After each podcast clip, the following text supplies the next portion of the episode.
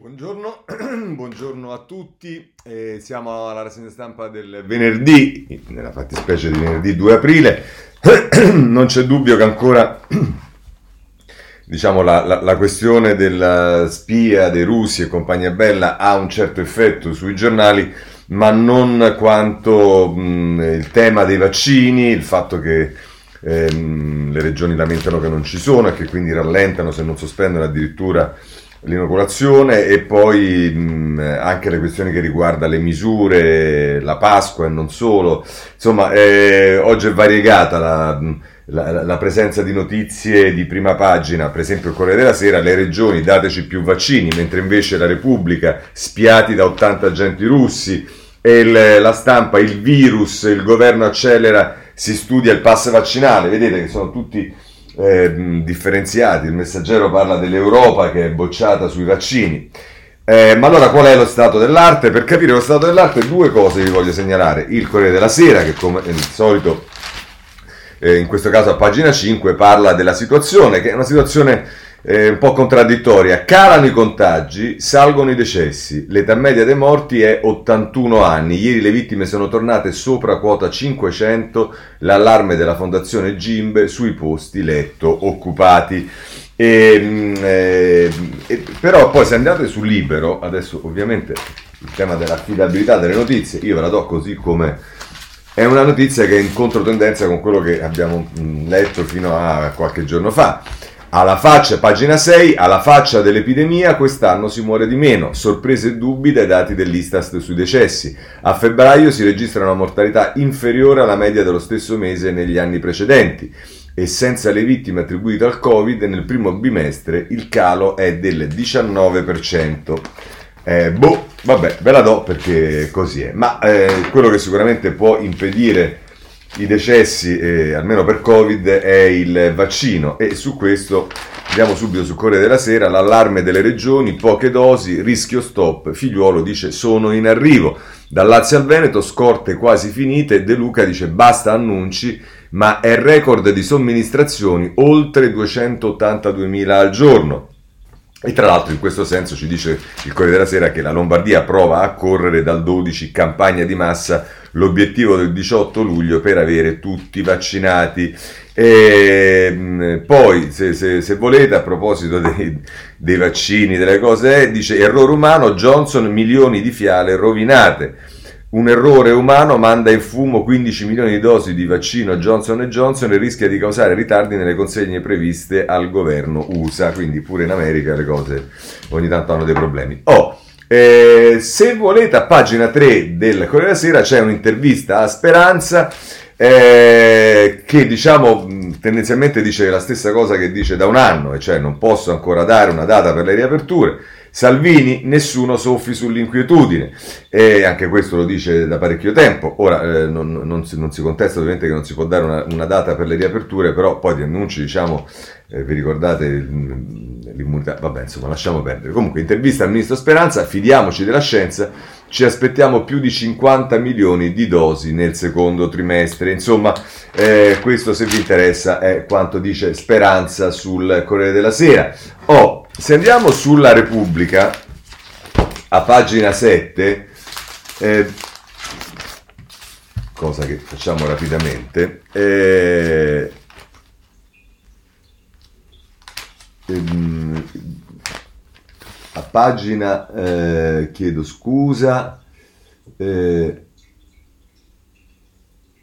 7, esattamente, vaccini, record e frenata la rabbia delle regioni, senza dosi ci fermiamo. Eh, mercoledì 282.000 iniezioni nel Lazio, eh, iniezioni ma nel Lazio, Veneto e Umbria sono senza scorte. Figliuolo dice oggi ne arrivano 1,4 milioni e poi c'è il tema dell'Organizzazione Mondiale eh, della ehm, Sanità che eh, parla di questo. Oh, segnalo ehm, eh, la notizia più importante che arriva a pagina 7 della Repubblica è che in ospedali e RSA l'effetto già si vede, contagi crollati. Calo significativo a marzo anche tra gli over 80. Speranza dice è la via maestra, serve accelerare. E insomma, questo è importante che dice Michele Bocci, non, non abbiamo visto su altri giornali, ma insomma significa che eh, diciamo, l'effetto vaccino come era successo anche in altri parti, in, Inghilterra per esempio inizia a, funz- a, funzionare. Poi c'è un'intervista a pagina 9 ad Iraudo, ehm, a Iraudo scusate, che è il eh, sindacalista piemontese, è stato anche deputato, eh, i miei genitori morti in attesa della dose, vaccinate prima i fragili, chiusi in ospedale, non si sono più visti, avevano 85-82 anni, gli anziani vanno protetti, questo dice Airaudo. Ancora eh, voglio segnalarvi la stampa eh, dove c'è eh, una particolare attenzione su eh, l'OMS, eh, che cosa ha fatto l'OMS? Ha criticato eh, pesantemente la, ehm, la, l'Europa, eh, pagina 2 della stampa, l'OMS boccia l'Unione Europea, lentezza inaccettabile, l'Austria si ribella alla spartizione delle dosi, rotte le trattative per aiutare i paesi in difficoltà, accordo separato, Italia cede 400.000 vaccini. Questo è quello che ci dice eh, la stampa. Andiamo ancora, eh, la stessa notizia tendenzialmente, anzi non tendenzialmente, la stessa notizia la troviamo eh, nella pagina 6 del giornale, l'Europa dei vaccini fallisce gli obiettivi e ora l'OMS accusa ritardi inaccettabili, immunizzati solo il 27% degli anziani e il 47% degli operatori sanitari, l'Organizzazione Mondiale della Sanità dice bisogna accelerare contagi preoccupanti, una dose al 10% della popolazione, troppo lenti. Ehm, ehm, questo è quello che ci dice il eh, giornale. Chiudiamo con eh, il tempo che eh, a pagina 7 Scoperti i bagarini del vaccino. La finanza scova due canali Telegram che servivano a vendere il siero tarocco su dark web. Una dose costava 155 dollari, 800 fino a 20.000 dollari. Pagamenti in criptovaluta si erano già iscritte 4.000 persone. Eh, perché poi ci sta anche questo tema sicuramente che va considerato, cioè quello delle truffe, ma l'avevamo già visto nei giorni scorsi, insomma è, è un problema rilevante eh, col quale bisogna fare i conti tanto più se c'è un ritardo nella eh, invece vaccinazione legale. Eh, ora ci sta il tema delle misure. Guardate, intanto sul tema delle misure voglio segnalarvi ehm, ehm, sostanzialmente eh, la Gelmini eh, che è su due giornali, sulla stampa, eh, a pagina 3, che con il retroscena di Alessandro Barbera mm, dice eh, Gelmini recupereremo in fretta lo studio Il Pass per gli immunizzati, la ministra dice oggi sono attese le fiale, l'esecutivo è convinto che con l'arrivo di Johnson Johnson ci sarà la svolta, ma le case farmaceutiche sono un'incognita con consegne in ritardo, slitta il piano di vaccinare il 60% entro luglio. Questo fa sempre parte delle dichiarazioni roboanti che si fanno, non si perde il, il, il, diciamo, l'abitudine a fare e poi magari eh, bisogna eh, correggerle. Comunque, se volete um, un'intervista alla Germini è sulla Repubblica a pagina 10 eh, che dice eh, è l'ultimo sforzo. È l'ultimo sforzo, teniamo duro, intervistata da Carmelo Papa, da maggio si potrà tornare alla vita. La Lega per turista, per Salvini la scienza decide, la politica fa le scelte conseguenti e così sarà. Dal 20 aprile penseremo alle riaperture. E ancora dice il nuovo stock di 2,8 milioni di vaccini c'è e nelle prime settimane di aprile ne arrivano altri 8. La svolta nel secondo trimestre con 50 milioni di dosi. Queste sono le notizie che dà la Germini e che eh, ci fanno ben sperare, sperando che poi non siano soltanto diciamo, annunci, ma ci sia anche eh, concretamente l'arrivo di questi benedetti vaccini. Eh, tra l'altro... Ehm, eh, sulla, sul tema delle misure vi segnalo la pagina 11 anche di Repubblica e l'Italia prenota l'estate in anticipo nelle case al mare, già tutto esaurito. Da Forte dei Marmi alla Costa, alla Costa Smeralda, dalla Romagna ai Trulli della Valle d'Itria, ecco le località più gettonate, vince ancora il turismo di prossimità. Eh, così ci iniziamo a pensare anche un po' eh, al dopo e magari ce lo meritiamo anche. Se invece andate sul... Tempo eh, la vede in modo diverso, il titolo di apertura. Non è giusto un altro mese così. Saltati 259.000 autonomi, spariti 35 miliardi di incassi solo nel settore ristorazione. Questa Italia non resiste più e non riesce a vivere di mance, impossibile chiudere ancora, tutti sfiniti, monta la rabbia anche contro Draghi che non ha cambiato passo. Damiana Perucci e poi nelle pagine successive, la 2 e la 3, eh, restiamo fino a Pasqua, eh, resistiamo fino a, sco- a, Pasqua, poi sarà la fine, la morte del commercio e tutta una serie di testimonianze. Eh, questo sul, eh, sul tempo a, a, proposito delle misure. Anche Libero in prima pagina eh, a suo modo si dedica a questo. Draghi prende in giro Salvini, il leader della Lega ha subito la chiusura totale fino al 30 aprile e i suoi sostenitori protestano. Il capitano in questa maggioranza ha solo da perdere, così spara contro Speranza e Orlando, italiani trattati da Galeotti di Serie B. Va bene, questo è libero e chiuderei anche questo tema. Mm, chiaramente con queste misure, e in particolare con quelle di Pasqua, c'è il problema dei controlli, di questo ci parla pagina 4 la stampa. Il Viminale prepara la stretta per il weekend, 70.000 agenti per i controlli nelle città. Sotto osservazione ci saranno soprattutto parchi, centri storici e litorali dove si temono assembramenti. E, e, vabbè, e questo diciamo è quello che accade poi sempre quando ci sono le festività e il, il tema dei controlli. Ora voglio segnalarvi, ehm, ehm, proprio perché si parla di vaccini, ma abbiamo visto anche per esempio eh, sul giornale, eh, non voglio associare le due cose, eh, però eh, sul giornale si parla eh, ad esempio del... Ehm, eh, ecco, un, un, italiano su tre a rischio trauma pandemia, ecco il farmaco che può sconfiggere lo stress insieme al Covid, c'è da combattere ansia, insonnia e paura, ma ora si può. Ecco, questo è quello che dice ehm, eh, il giornale. Ehm, non associa a questo, però in alcuni casi può succedere, abbiamo visto anche ehm, spesso e volentieri le, le, cure, non le cure, insomma, il Corriere della Sera a pagina eh, 9 eh, pubblica eh, un articolo di Carlo Rovelli che è Scienza e diritto, quei rischi giudiziari eh, se, critica, se critichi i ciarlatani e dice sono sinceramente preoccupato per un trend in questa direzione, pseudoscienza, pseudomedicina e ciarlatani di vari tipi si stanno diffondendo in Italia, perfino all'interno delle nostre università, usando una strategia aggressiva, denunciare chiunque li critica la magistratura per diffamazione o calunnia. La strategia è efficace, la paura di restare invischiati in lunghi processi e l'incertezza del giudizio dissuadono persone competenti a criticare i ciarlatani. Eh, agli atti, eh, questo articolo sul Corriere della Sera. Oh, ehm, c'è il tema degli ospedali e, e, l'abbiamo visto nei giorni scorsi, oggi è il giornale che con Sallusti intervista in prima pagina e poi seguire Zangrillo che dice non solo Covid, tra i ricoverati 8 pazienti su 10 hanno gravi patologie che non c'entrano con il virus, ma nessuno ci pensa.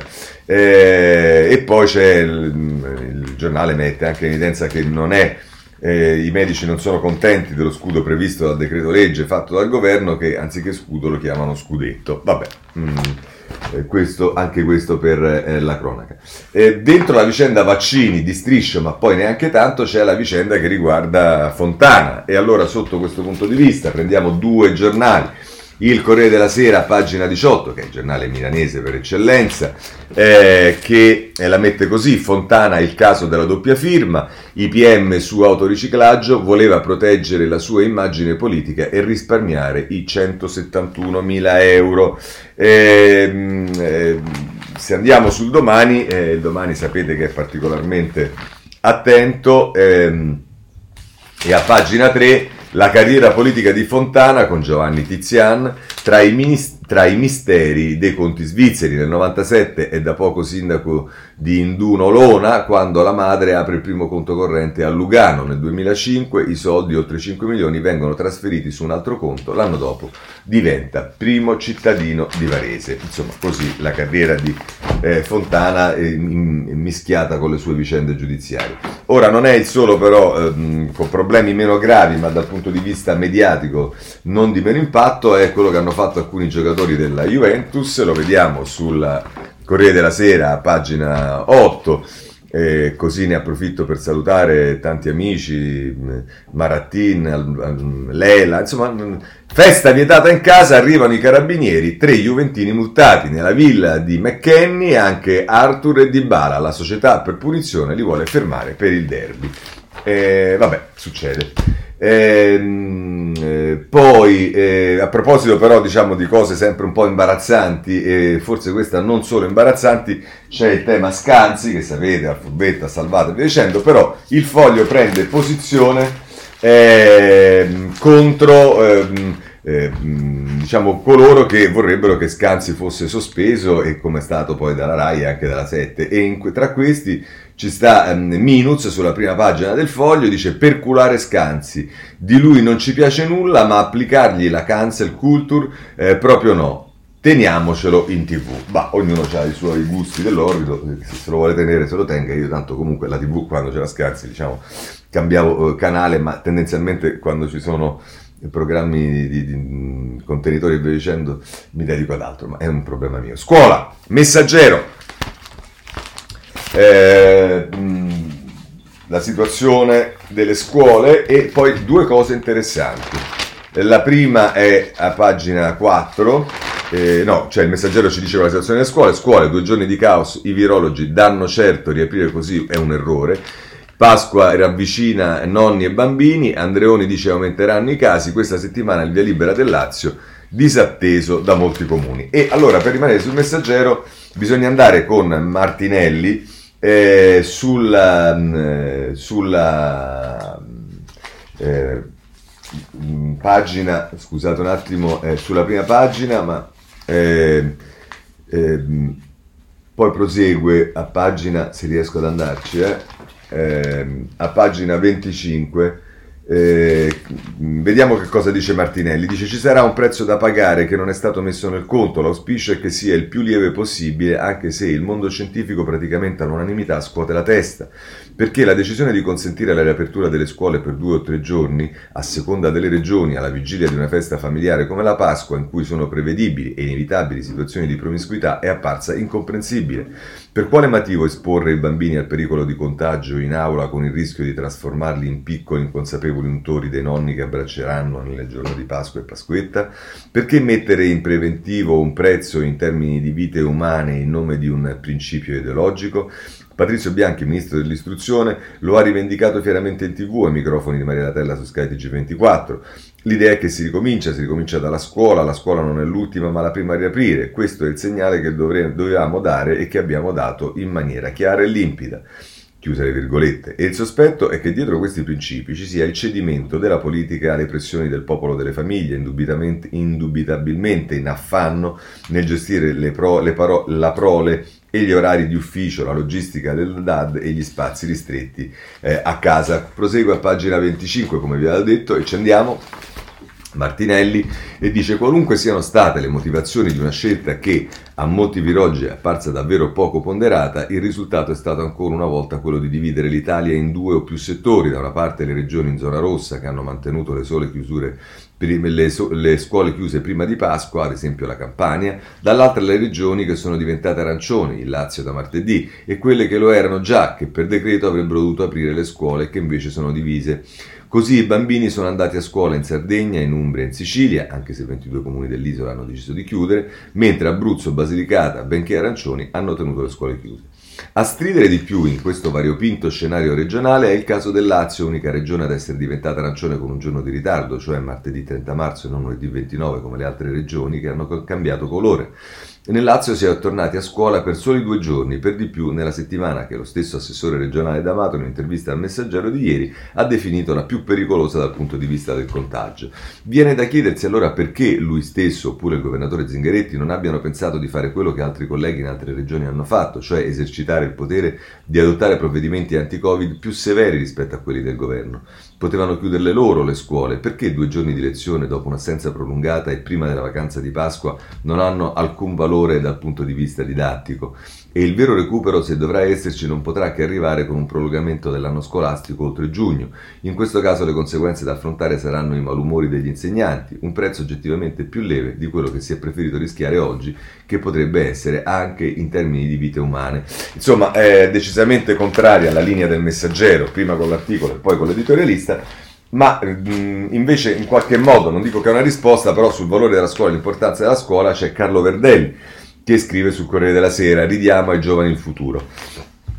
La mette così Verdelli, le categorie eh, ingannano, se quelli che erediteranno l'Italia Bambini e adolescenti sotto i 18 anni diventano una categoria, finiscono tutti in un sacco dove si mischiano i ribelli senza scusa delle risse per strada, i coscienziosi che resistono alle lezioni via computer, gli invisibili che una connessione per seguirle neanche ce l'hanno è debolissima, 4 su 10 stima per difetto, i piccoli che ormai hanno realizzato che non è più gioco e, sab- e sbattono come farfalle contro finestre che non si aprono. Le varianti del virus cominciano a colpire pure loro, i minorenni passati indenni dalla prima ondata, quando la grande guerra è cominciata, e il generale figliuolo, comandante in capo con, eh, e in campo contro la pandemia, fa bene a chiamarla così, guerra, che sarà pure improprio, ma rende l'idea di una cosa che ci sta travolgendo con punte di 500 morti al giorno, ogni giorno, e guasti non tutti reparabili al nostro tessuto sociale, economico e anche morale. Nella testa e con la speranza ardente che l'arma finale dei vaccini riesca a dissolvere il nemico, tra i pezzi di paese a cui si dovrebbe prestare la massima attenzione c'è proprio la Next Generation, che al di là dei buoni propositi corre il rischio di diventare Lost Generation, i figli perduti come quelli dell'isola di Peter Pan. Se si abituano a isolarsi, se si deprimono, se si arrendono dentro, chi morderà il mondo al posto loro? eh, prosegue a pagina 24, Verdelli, eh, eh, che tra l'altro eh, dice vantiamo il record internazionale di chiusura delle scuole. Dal marzo 2020 10 milioni 800 mila studenti italiani hanno perso il 25% dei giorni di lezione compromettendo due anni didattici. La coda lunga di quello scorso e la gran parte di questo, di questo. una gelata invernale nella primavera della vita con l'interruzione forzata della fioritura sia culturale sia sentimentale. Devo saltare per forza andiamo avanti Piccoli reduci feriti come i tanti sempre di più che manifestano disturbi alimentari o depressioni o tendenze all'autolesionismo come risposta a una prolungata condizione naturale, come i 160.000 che chiusa la mensa scolastica, dove c'è, perché nelle regioni e nei comuni meno ricchi, specie al sud, il tempo pieno è una rarità, hanno perso la possibilità di un pasto decente al giorno, realtà documentata da un'inchiesta di Goffredo Buccini, l'abbiamo visto ieri, su questo giornale come gli oltre 850.000, stima per difetto, che la didattica a distanza nemmeno l'hanno sperimentata, non avendo un dispositivo, computer, tablet, smartphone per connettersi. Manca un mese alla versione definitiva del recovery plan da 191,6 miliardi che andrà consegnato all'Europa per l'approvazione. E conclude così Verdelli, questo è il momento di decidere, due le opzioni, prepararsi già da ora eh, già da domani a garantire il diritto all'istruzione in una modalità compatibile con il tempo incerto del virus, oppure assumersi l'immensa responsabilità, rinunciando ad agire in profondità e celermente, di negare di fatto il futuro a chi per data di nascita ne ha più bisogno e anche diritto. Eterno bivio, formiche o cicale, e nel calarsi in uno o nell'altro abito sta il confine strategico tra Next e Lost Generation. Scriveva Italo Calvino, un paese che demolisce l'istruzione è governato da quelli che della diffusione del sapere hanno tutto da perdere. Scuola Don Milani, che da Barbiana ribadiva la vera posta in gioco ai suoi alunni dell'ultimo anno dell'ultimo banco sociale, ogni parola che non impari oggi è un calcio in culo domani. Un paese prostrato dalla pandemia che non approfitta degli aiuti europei per ricostruire l'edificio lungamente saccheggiato del sapere per tutti non è un paese per giovani, non è nemmeno un paese coerente con i propri valori fondamentali. Si condanna ad essere tristemente un paese senza. Così è Verdelli. Due impostazioni molto differenti eh, che però mi sembra diano il quadro anche del dibattito su questo tema. Oh, se volete poi c'è anche è qualcosa che riguarda la cultura, i musei, i teatri, perché poi è vero che c'è un problema nelle scuole, ma ci sono problemi che riguardano, abbiamo visto il commercio, i ristoratori, ma comunque se volete, eh, Caruso sul foglio in prima pagina parla eh, delle misure sulla cultura facendo riferimento al, eh, al ministro eh, come si pone il ministro della cultura Franceschini, tamponi, FP2 stop agli intervalli, il piano per teatri e cinema. Il ministro studia modelli esteri e chiede pareri al CTS. Alla, a fine aprile i primi test all'aperto per i concerti. Così convinco speranza, dice Franceschini. Eh, foglio, prima pagina. Eh, passiamo adesso alle questioni più invece legate alla, al, al, recovery, ai provvedimenti del governo. Proprio sul recovery voglio segnalarvi innanzitutto il sole 24 ore. Prima pagina, Nel recovery plan più spazio per i giovani, il governo accoglie la linea del Senato, sì dell'Aula alla relazione di maggioranza, Franco dice priorità anche alle imprese, poi ci sono le due pagine successive del, alla prima, nella, nella pagina 2 si parla dell'alta velocità Salerno-Reggio Calabria, libererà anche Gioia Tauro ehm, eh, di, e, e, poi ancora... Ehm, eh, se volete invece a pagina 3 è il piano giovane più forte, il governo fa sua la linea del Senato e, e qui c'è anche un'intervista alla ministra Dadone, serve un pilastro specifico per gestire meglio le risorse. Vabbè, questo sul sole 24 ore. Ma eh, di eh, recovery si occupa anche la stampa eh, a pagina 6 eh, corsa verso il recovery a metà aprile il decreto per sbloccare i progetti. Il Senato approva la risoluzione per il governo e rush finale, fondo ad hoc per finanziare le proposte che saranno eh, escluse. Eh, a, mh, a, a, proposito, diciamo non necessariamente del recovery, ma eh, degli impegni presi mh, anche attraverso il recovery per il Sud, è il messaggero che eh, si dedica a questo eh, nella pagina... Mh, 8, se non erro, vediamo esattamente, il governo si corregge e resteranno al sud gli sgravi per il lavoro. E questi sono gli aiuti al mezzogiorno. Il Ministero e INPS corrono ai ripari, lo scontro segue sempre la sede lavorativa, eh, si evita così di favorire gli occupati a nord assunti da agenzie interinali. Questo sul eh, messaggero. Abbiamo ancora qualcosa che eh, riguarda la pubblica amministrazione, c'è un'intervista da segnalare, un'intervista a pagina 7 della stampa eh, al ministro Brunetta, pronti ad assumere, ma per 5 anni senza semplificazione non c'è progresso. Eh, dice la crisi si batte valorizzando le persone, ci sarà un portale per il reclutamento del personale. C'è un forte rimbalzo del PIL e l'indice del PMI sulla manifattura fa segnare un aumento record, dice Brunetta. E ancora questa esperienza di governo, se avrà successo, successo rivoluzionerà la geografia politica. Così eh, Brunetta sul, eh, sulla stampa. Eh, voglio segnalarvi meritoriamente ehm, da parte del domani eh, un articolo sul, su un tema che eh, diciamo, fa, fa, molto discutere e ahimè anzi fa poco discutere, cioè la famosa Bolkestein, la direttiva europea eh, sulle concessioni e via dicendo. E insomma, Nicola Corda la mette così, dalle spiagge alle montagne, la lobby dei concessionari. Piccola vittoria per il partito della concorrenza, dopo la proroga delle concessioni per le spiagge al 2033 decisa dal governo Conte, ieri è passato un ordine del giorno per impegnare l'esecutivo Draghi al rispetto della normativa europea che impone le gare. Ogni anno lo Stato rinuncia a miliardi di gettito. Eh sì, questo delle concessioni è un tema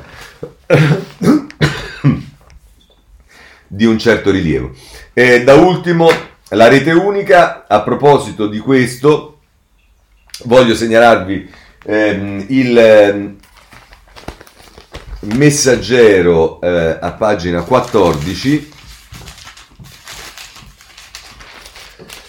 Eh, rete unica stretta sul ruolo di cassa e depositi e prestiti, via libera Agicom alla riforma Team, si intensificano i contatti per far decollare un progetto che garantisca la piena copertura della fibra entro breve. Allo studio l'ipotesi di aumentare il peso della cassa in Open Fiber tramite un aumento di capitale riservato. Questa è la notizia. Poi vi voglio segnalare a proposito di questo il, eh, l'editoriale del foglio con Cerasa il futuro è un diritto TV, calcio, web, palazzo, Stato, mercato, concorrenza e poi team, da zone, Sky, cassa depositi e prestiti. Perché gli equilibri del pallone cambiano il destino della rete unica? Draghi e la gran sfida dell'innovazione è l'ora delle scelte. Questo è l'editoriale di eh, Cerasa, ma eh, a questo proposito voglio prendere però il Corriere della Sera a pagina 24 per parlare non tanto della rete unica ma quanto della presenza dello Stato, perché voi sentite Cassa Depositi e Prestiti e poi però ci sta su Alitalia, eh, su, su Atlantia e compagnia bella, insomma il dibattito sulla presenza dello Stato è un dibattito che eh, va avanti da parecchio tempo e che riguarda anche molto poi alcune scelte diciamo di fondo della politica e quello che si sente dire per esempio essere per quanto riguarda l'area riformista un tema sicuramente eh, da tenere caldo. E cosa scrive Mingardi? Il titolo è Uno Stato troppo pesante può bloccare l'economia. È difficile tornare, eh, scusate, ci sta bene il rapporto fra Stato e mercato, fra pubblico e privato che erediteremo dopo il Covid? Sembrerebbe di sì, dal momento che il tema non è entrato neanche di striscio nell'agenda politica. Lega e Partito Democratico, destra e sinistra, al massimo si disputano la paternità dei nuovi ristori. Con questo termine indichiamo quei sussidi che hanno una funzione quasi risarcitoria. Lo Stato che impedisce alle attività economiche di rimanere aperte compensa un po' del reddito perduto. Quando si fa un incidente è utile avere un'assicurazione, ma se l'indennizzo può compensare le perdite non restituisce quello che si è perduto. Le relazioni con la clientela, le cose che si sarebbero apprese non sono state imparate nel periodo di chiusura, le risorse acquisite non utilizzate sono perse. Il sussidio alimenta il reddito delle persone e non la loro attività. La differenza è cruciale.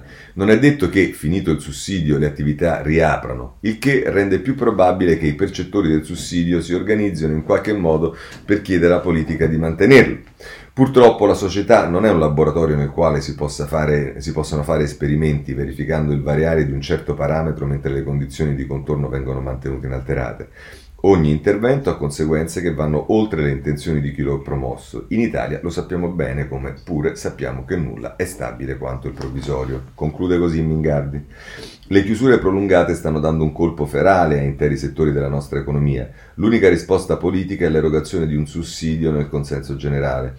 Alla riapertura, quando avverrà, ci troveremo con uno Stato più pesante e un'economia di- che dipende ancora di più da esso. Questo per i partiti eh, significa avere più potere da gestire e si capisce che la prospettiva li ha letti. Un conto è sostenere gli aumenti di spesa pubblica mentre si cresce, altra cosa farlo quando da molto tempo non si cresce più. Rischiamo che il pubblico impiego diventi pressoché l'unico serbatoio di opportunità. I sentimenti ideologici prevalenti in Italia, ma più in generale in Europa, fanno sì che non si discuta nemmeno di questo rischio. Ma attenzione, gli esperimenti sociali sfuggono ai loro stessi promotori. Così Mingardi eh, sul Corriere della Sera. Andiamo avanti eh, perché eh, adesso cominciamo a occuparci dei partiti. Allora, guardate, ieri è il Conte Day, celebrato un po' da tutti i giornali, mi pare che il Corriere della Sera sia quello che dedica più spazio, a pagina 12 con Emanuele Buzzi. Conte non sarà un restyling, dobbiamo rifondare il movimento. All'assemblea del Movimento 5 Stelle, che cerca una sede, le riserve su Rousseau, apertura di Letta.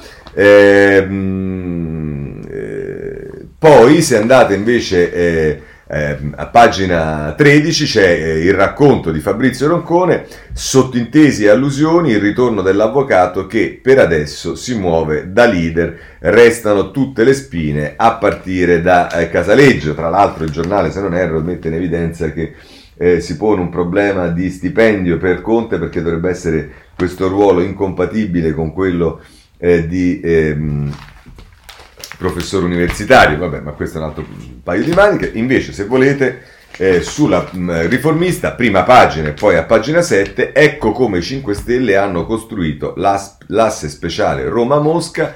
Il lavoro di Grillo e di Battista è Nicola Biondo, che sapete è un ex grillino e che si conosce a fondo, diciamo, almeno la vita della prima parte del Movimento 5 Stelle eh, e dice che questo asse con la Russia l'hanno, c'è e l'hanno costruito Grillo e Diba, dietro eh, il, le ire contro il marcattismo USA c'è l'intesa costruita con Mosca nel 2014 che passa da visite segrete del garante in ambasciata, interviste a pagamento e propaganda putiniana sui canali del Movimento 5 Stelle.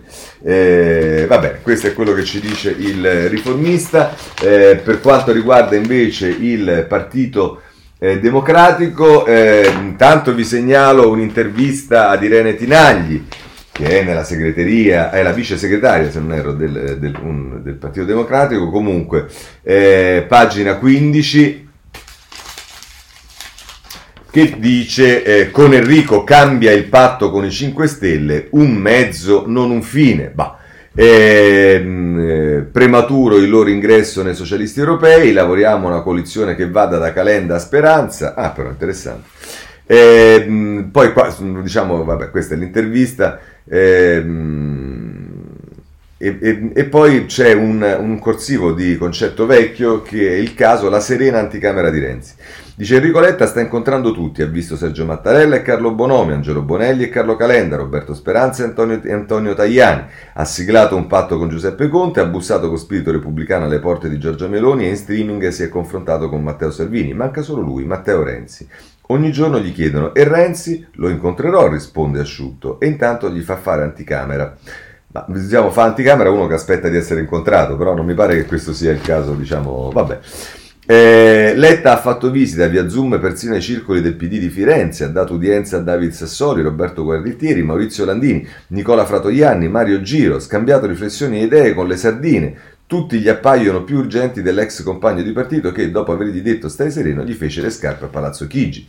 Si consideri che Renzi, dall'Africa al Golfo Persico, frequenta soprattutto principi ereditari e sceicchi. Forse Letta proprio questo pensa, che il leader d'Italia Viva parli arabo ormai. Ah, molto spiritoso, devo dire, questa è una battuta veramente eh, straordinaria. Va bene, poi, visto che siamo in termini di battute, c'è l'ironia che però pare non sia eh, come dire, piaciuta molto a, al popolo democratico, perlomeno al, al ceto politico, alla classe dirigente, chiamiamola così, l'ironia di Letta alle correnti ci penserà Schwarzenegger e c'è una foto di Letta che stringe la, la mano con Schwarzenegger e questo si è voluto far passare come un eh, pesce d'aprile, ma ripeto, non mi pare che sia stato particolarmente eh, apprezzato. Invece, eh, a proposito di Renzi, se ne va, noi Italia Viva siamo morti, cioè, tanto lo sapete che ci hanno ammazzato, eh, più, ci hanno dato per morti più di una volta, quindi ehm, eh, diciamo, lasciamoli eh, sfogare, però vorrei, se trovo la stampa, che però non so dove, ah ecco qua, non la trovo perché l'ho messa qua, eh, vorrei la, la, strategia dei renziani, così vengono chiamati quelli che sono rimasti nel PD dalla stampa, la corrente di Marcucci, primo summit riservato di 15 parlamentari renziani. Siamo, quindi dagli ex renziani siamo ritornati renziani. Nasce un pensatoio di liberal riformisti, i duri della corrente di Guerini, vogliono prendere il testimone di Renzi, convinti che lascerà la politica. Carlo Bertini, la riunione Carbonara, il segno è recuperare quel nocciolo che portò il PD al 40% alle europee del 2014, magari diciamo oltre a recuperare il nocciolo dovreste recuperare anche quello che ce l'ha portato al 40%, ma per carità. Eh, Marcucci, l'abbiamo letto, la Repubblica ci si occupa ancora del PD e ci dice che cosa? Eh, che in realtà il passaggio stretto e anche però quello che potrebbe essere determinante per il Partito Democratico sono le elezioni comunali di Roma. Perché? Perché fa un'analisi di Letta che tutto quello che ha fatto sulle donne, eh, le cose, le vice segretarie e via dicendo, e poi però dice, per, indubita- per intuibili ragioni è dunque Roma la piazza di gran lunga più importante che il PD potrebbe decidere eh, di affidarsi a una donna, dice, dice il tema delle... Eh, adesso ha messo i capigruppo, le cose e via dicendo, dice Folli prima, dice ma adesso ci saranno le candidature nelle principali città e al momento non se ne vede una di donna. E allora, se continuiamo, dice, a maggior, a maggior, ragione se gli alleati rivali sono decisi, come pare, a mantenere la candidatura di Virginia Raggi per il secondo mandato, scelta voluta e difesa da Peppe Grillo, il quale è sì favorevole all'intesa generale con il PD, ma senza sottomettersi cioè senza accettare uno status di alleato minore. È noto che il PD ha un candidato in attesa di primo piano con i requisiti necessari per salire al Campidoglio, l'ex ministro Roberto Gualtieri. È stato frenato da Letta in un primo tempo, ma è ancora il più accreditato se Nicola Zingaretti resta alla regione. Tuttavia, hanno cominciato a girare voci che coinvolgono nomi femminili, quello di Marianna Madia in primo luogo. L'ipotesi è verosimile per i motivi sopra richiamati e senza dubbio una donna sindaco della capitale sarebbe il colpo di cui Letta ha bisogno per dare slancio alla sua leadership. D'altra parte una sconfitta a Roma, magari a vantaggio della Raggi, sarebbe il peggiore infortunio per il neosegretario. Una donna sarebbe la prova del rinnovamento in atto, secondo la logica di Letta, però Gualtieri è il preferito del partito romano, che forse non si mobiliterebbe con lo stesso impegno per altri. Eh, ne sa qualcosa chi sta leggendo i giornali. Inoltre c'è Calenda, con cui il discorso è aperto. Senza i suoi voti al secondo turno è difficile prevedere una vittoria. Ma intanto il candidato, candidata dal Nazareno, deve conquistarselo il ballottaggio, il che, signi- il che significa battere la Raggi in prima istanza. Così la mette Folli, vedremo che cosa accadrà. Eh, chiudiamo con questo il capitolo PD, c'è invece il capitolo Lega perché Salvini si muove su vari fronti, anche su quello europeo, che peraltro fa incazzare eh, la Meloni. Eh, andiamo a pagina 15 eh, del Corriere della Sera, Salvini con le eurodestre per il rinascimento Unione Europea, ma Fratelli d'Italia frena. A Budapest con Orban e eh, Morawiecki eh, la carta dei valori eh, non c'è. Eh, questo è Marco Cremonesi che eh, scrive questo articolo sul, eh, su Salvini e la Lega. Il tema Salvini lo possiamo affrontare anche sulla stampa, pagina 13 eh, debutta l'alleanza sovranista Salvini-Orban, ma al Parlamento europeo restano divisi. Vertice a Budapest con il polacco, eh, presidente polacco, inizia il rinascimento dell'Europa, puntiamo a essere i primi. E qui c'è una foto di Salvini, eh, di Orban e mm, del premier polacco che stanno di, di fronte a un porto, qualcosa del genere, ma insomma. Ehm, andiamo avanti eh, perché ehm, ehm, usciamo diciamo dalla politica, ma non del tutto, nel senso che ci occupiamo più delle questioni eh, delle città e mm, eh, insomma eh, Nardella eh, sul messaggero viene intervistata a pagina 9 e riapre una discussione che vedrete eh, non finirà qua e cioè quella delle macro regioni eh, è un'intervista che mh, mm, gli fa Mario Aiello e dice centro locomotiva d'Italia serve una macro regione. Il sindaco di Firenze dice la priorità sono le infrastrutture a cominciare dalla TAV, confederazione per fare sistema tra le città. Roma ha un ruolo chiave, il paese che verrà. È quello di cui ci, di cui ci parla Nardella sul eh, messaggero. Ora, eh, per quanto riguarda il capitolo spie, vi dicevo sta su tutti i giornali.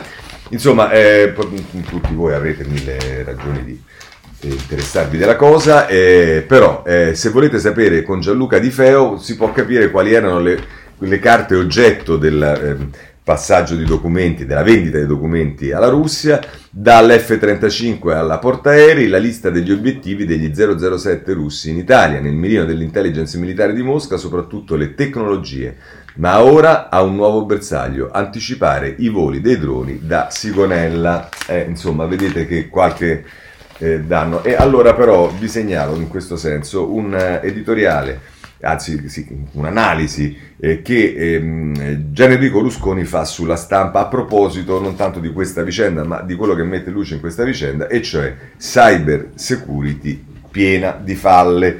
Dice i segreti Nato venduti a Mosca, arrestato un ufficiale spia a eh, Roma, è una notizia che sembra riportarci alla guerra fredda degli anni 50. Che ne è allora dei nuovi sistemi di sicurezza informatici digitalizzati di cui tanto si parla? Che ne è della cybersicurezza militare che si è sviluppata nella dimensione digitale, cyber appunto, avrebbe dovuto rendere obsolete le modalità con cui le spie tradizionali rubano i segreti militari e statali?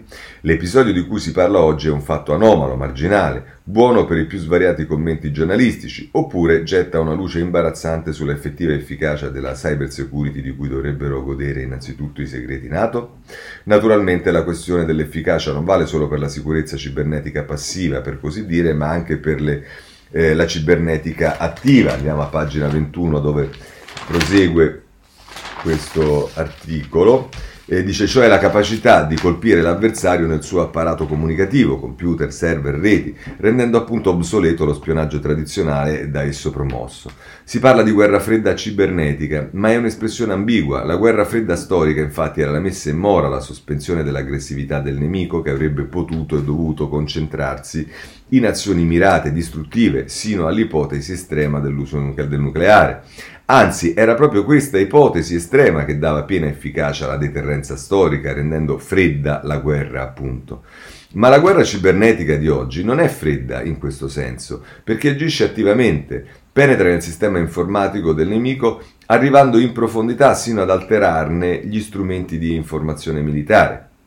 Cioè, eh, ciò così è accaduto ad esempio con il virus informatico eh, Stuxnet creato dagli americani in collaborazione con il governo israeliano per sabotare la centrale nucleare iraniana di Natanz. Il virus doveva distabilizzare le centrifughe della centrale impedendo la rilevazione dei suoi malfunzionamenti e della presenza del virus stesso. Azioni aggressive di tipo analogo sono state messe in atto dalla Russia, ad esempio in Georgia, con il danneggiamento di impianti pubblici, l'alterazione delle informazioni governative, con azioni di propaganda con gravi ripercussioni in materia di sicurezza e difesa. Naturalmente tutte queste operazioni sono realizzate in modo da impedire l'identificazione dei diretti responsabili. Il quadro ora descritto è complesso e non sappiamo quanto completo, ma dobbiamo abituarci a tenerlo presente. La sicurezza cibernetica è parte integrante della sicurezza nazionale e internazionale. La comunità internazionale sta investendo una grande quantità di risorse per affrontare al meglio questo campo, incentivando la cooperazione tra Stati nello scambiarsi informazioni sensibili. L'Italia deve fare la sua parte. Così è Gian Enrico Rusconi sul, eh, sulla stampa. Eh, andiamo avanti, occupiamoci di giustizia in questa parte finale della rassegna stampa. Allora, innanzitutto il tema del procuratore di Milano Greco. Eh, due modi di affrontare la questione. Il domani in prima pagina la mette così. Milano è il nuovo fronte del caso Palamara. Assedio al procuratore capo greco. L'ex magistrato ha detto a CSM che a fargli i nomi di chi nominare a Milano erano stati i capi delle rispettive correnti Eppure potrebbe profilarsi un procedimento, un procedimento, disciplinare per Greco. E tra l'altro dice c'è un riflettore puntato sulla Procura di Milano e sulla Procuratore di Capo Francesco Greco. Ad accenderlo è stata l'audizione del 24 marzo di Luca Palamara convocato su richiesta della prima commissione del Consiglio Superiore della Magistratura. I contenuti sono stati segretati e l'ascolto di Palamara in veste di testimone organizzato in tutta fretta non ha potuto essere trasmesso in diretta da Radio Radicale. Ma ogni parola è stata messa a verbale. È stato il procuratore greco a indicare i nomi degli aggiunti da nominare a Milano? La domanda. Sarebbe stato questo il tono della domanda con cui il presidente della commissione togata ehm, diaria Elisabetta Chinaglia ha accolto Palamara. Sono seguite altre domande in cui si è chiesto conto dei suoi rapporti con Greco, che è stato esponente di magistratura democratica, una componente delle togre progressiste che oggi fa parte eh, proprio di Aria. Un focus troppo specifico su cui c'è stata una decisa insistenza di alcuni togati. Più fonti suggeriscono che nei confronti di Greco si starebbe valutando un procedimento disciplinare, il trasferimento per incompatibilità. Così la mette il domani. Il riformista la mette in modo leggermente diverso. Il titolo di apertura del, dell'articolo di Paolo Comi è Un dio greco per padrone dei suoi vice. Pagina 4. Eh, il racconto è, è diciamo, tendenzialmente diverso. Dice quando si discute delle nomine dei procuratori ci sono sempre fibrillazioni in plenum, disse qualche tempo fa Alessio Lanzi, consigliere laico del Consiglio Superiore della Magistratura in quota Forza Italia eh, concetto ribattuto anche nel libro di Luca Palamara. Dice: Il procuratore della Repubblica eh, è da sempre uno dei ruoli più prestigiosi e importanti in magistratura. La sua influenza aumenta notevolmente grazie al codice di procedura penale del 1989 con cui gli è stato dato il controllo assoluto della polizia giudiziaria. Insomma, qui si fa tutta una una, una, ricostruzione, ma dice la riforma, eh, ma dice che eh, eh sostanzialmente i procuratori zar assoluti aggiunti imposti al CSM, come eh, è nata la deriva della magistratura, così la mette il riformista. Eh, vedremo come svilupperà questa cosa, perché poi, come sapete, uno dei papabili candidati a sostituire Greco a Milano è il dottor Gratteri, e, e, diciamo, di cui ci occupiamo con Libero, perché eh, a pagina 11 riporta, eh, anzi addirittura in prima pagina e poi a pagina 11, riporta le parole di un altro ex giudice, Nordio, eh, che dice test psichiatrico a chi entra in magistratura, il verdetto dell'ex procuratore Nordio. È Piero Senaldi. Ehm, eh, che lo intervista e dice dopo la prefazione del procuratore Gratteri ha un libro Novax. Il verdetto di Nordio è tex, test psichiatrico ai giudici, l'ex PM rilancia una tesi che sostiene inascoltato da anni per l'accesso in magistratura sarebbe un esame fondamentale. E va bene, questo eh, ci dice eh, Libero a proposito di Gratteri. Ma poi ehm, vorrei darvi eh, diciamo invece conto di un'altra cosa che riguarda la giustizia, pure eh, molto importante, che è il tema dell'ergastolo ostativo e in questo vi suggerisco una intervista che eh, il riformista fa con eh, Fiandaca eh, a Giovanni Fiandaca, eh, è da Lombrosiani pensare che se non, ti pan- se non ti penti sei mafioso per sempre. Da Vigo, Caselli, Di Matteo, la schiera dei difensori dell'ergastolo stativo è più agguerrita che mai. A pochi giorni dalla decisione della consulta ne abbiamo parlato con il famoso giurista, cioè Fiandaga, che dice assurdo piegare la Costituzione alla logica dell'antimafia. E dice ancora il bilanciamento tra le esigenze di tutela della sicurezza da un lato e le garanzie e diritti individuali dall'altro cambia a seconda del ruolo del magistrato. Un pluralismo eccessivo e dannoso, bisognerebbe intervenire sul piano della formazione culturale e tecnica delle toghe. Eh, rieccoci qua eh, sul riformista a proposito dell'ergastolo stativo, perché ricorderete che ha rinviato la decisione la, eh, la Corte Costituzionale che eh, però dovrà prendere. Ehm, eh, a proposito di carceri, ehm, vi voglio segnalare un meritorio articolo di Libero a pagina 10, dove diciamo spesso in carcere ci vorrebbe intanto mandare qualcuno, però eh, quatt- eh, Giulia Sorrentino, 4 carcerati su 10 soffrono di disturbi mentali. Le condizioni delle prigioni aggravano ulteriormente i sintomi, il 27% è in terapia. Un appello al governo sulla questione è stato firmato tra gli altri da Feltri e Costanzo. Uno scandalo riemerso dal caso di Fabrizio Corona. Le, eh, insomma, eh, magari loro lo usano, diciamo, ne scrivono perché eh, il tema di Corona, ma diciamo, purtroppo chi va in carcere, chi ha la possibilità e l'onore di eh, poter girare le carceri come ispezioni eh, sa perfettamente che il tema dei malati psichiatrici è un tema eh, enorme, complicatissimo e tra l'altro diciamo, fa parte di quella porzione di detenuti che non dovrebbero stare ovviamente in carcere. chiudiamo con eh, la giustizia amministrativa di cui si occupa il Corriere della Sera a pagina 21 ehm, con eh, Milena Gabanelli, data room, giudici amministrativi, ecco gli affari privati. Caduti i divieti di tenere lezioni di preparazione ai concorsi, nel 2020 sono stati 170 gli incarichi esterni autorizzati, dai corsi 488.000 euro di introiti per i consiglieri di Stato. Anche questa è una cosa di cui ci eravamo occupati quando abbiamo fatto la battaglia anche con, per i fuoriruolo. Eh, bene, comunque, eh, interessante data room. Eh, mh, voglio segnalarvi invece una bella intervista alla, ehm, eh, a pagina eh, 23, se non erro, sì, della eh, del Corriere della Sera ad Aurora Ramazzotti, eh, fatta eh, da eh, Roberta Scorranese, eh, Io contro i fischi in strada e le donne mi criticano. Aurora Ramazzotti, Aurora Ramazzotti si è sfogata con un video per i commenti sessisti mentre faceva jogging. Dice, ora mi scrivono non sei abbastanza bella.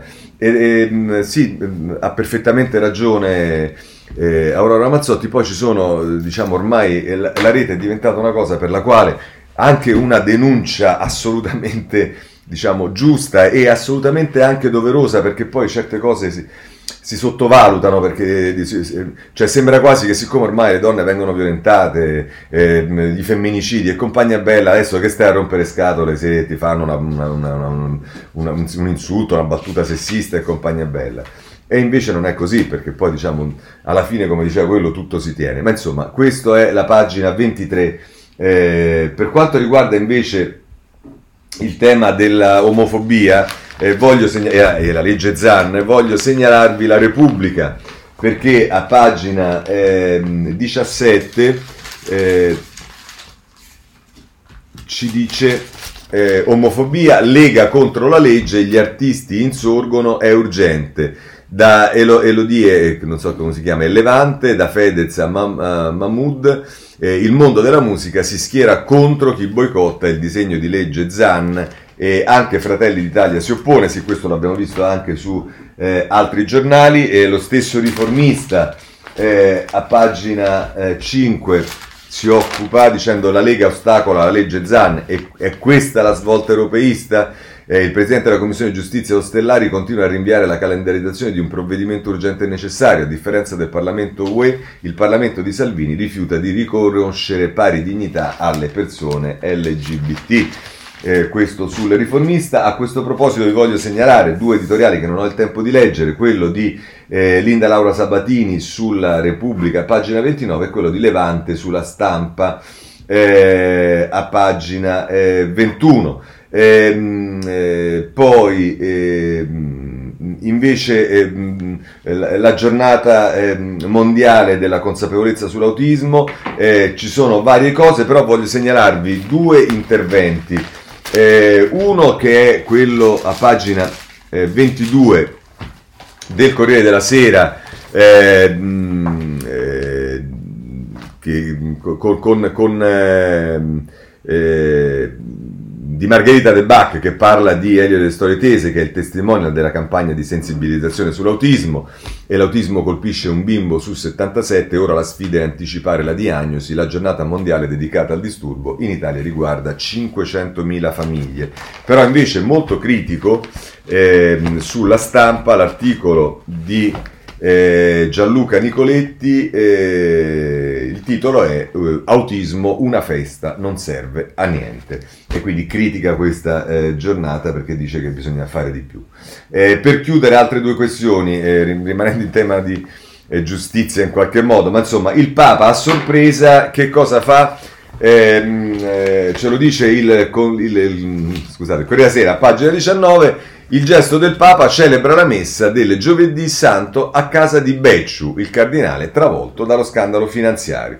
Eh, c'è chi vede in questo un riavvicinamento, chi vede eh, in questo invece una, mm, diciamo, la, la, la la, la, la, la, carità diciamo, del, del, Papa, però resta il fatto che è eh, un, un, tema che ha colpito, ripeto perché è stata soprattutto una cosa molto eh, a sorpresa, è quello che ci dice anche il tempo, Francesco fa pace con Becciu, il Papa celebra la messa che dà inizio al triduo pasquale a casa del cardinale licenziato, gesto clamoroso verso l'ex prefetto della congregazione delle cause dei santi defenestrato dopo lo scandalo del palazzo londinese. Questo sul tempo, poi se volete sapere invece qualcosa su eh, all'Italia mh, potete andare o sul domani eh, a pagina 8 se non erro, fatemi vedere che vi confermo.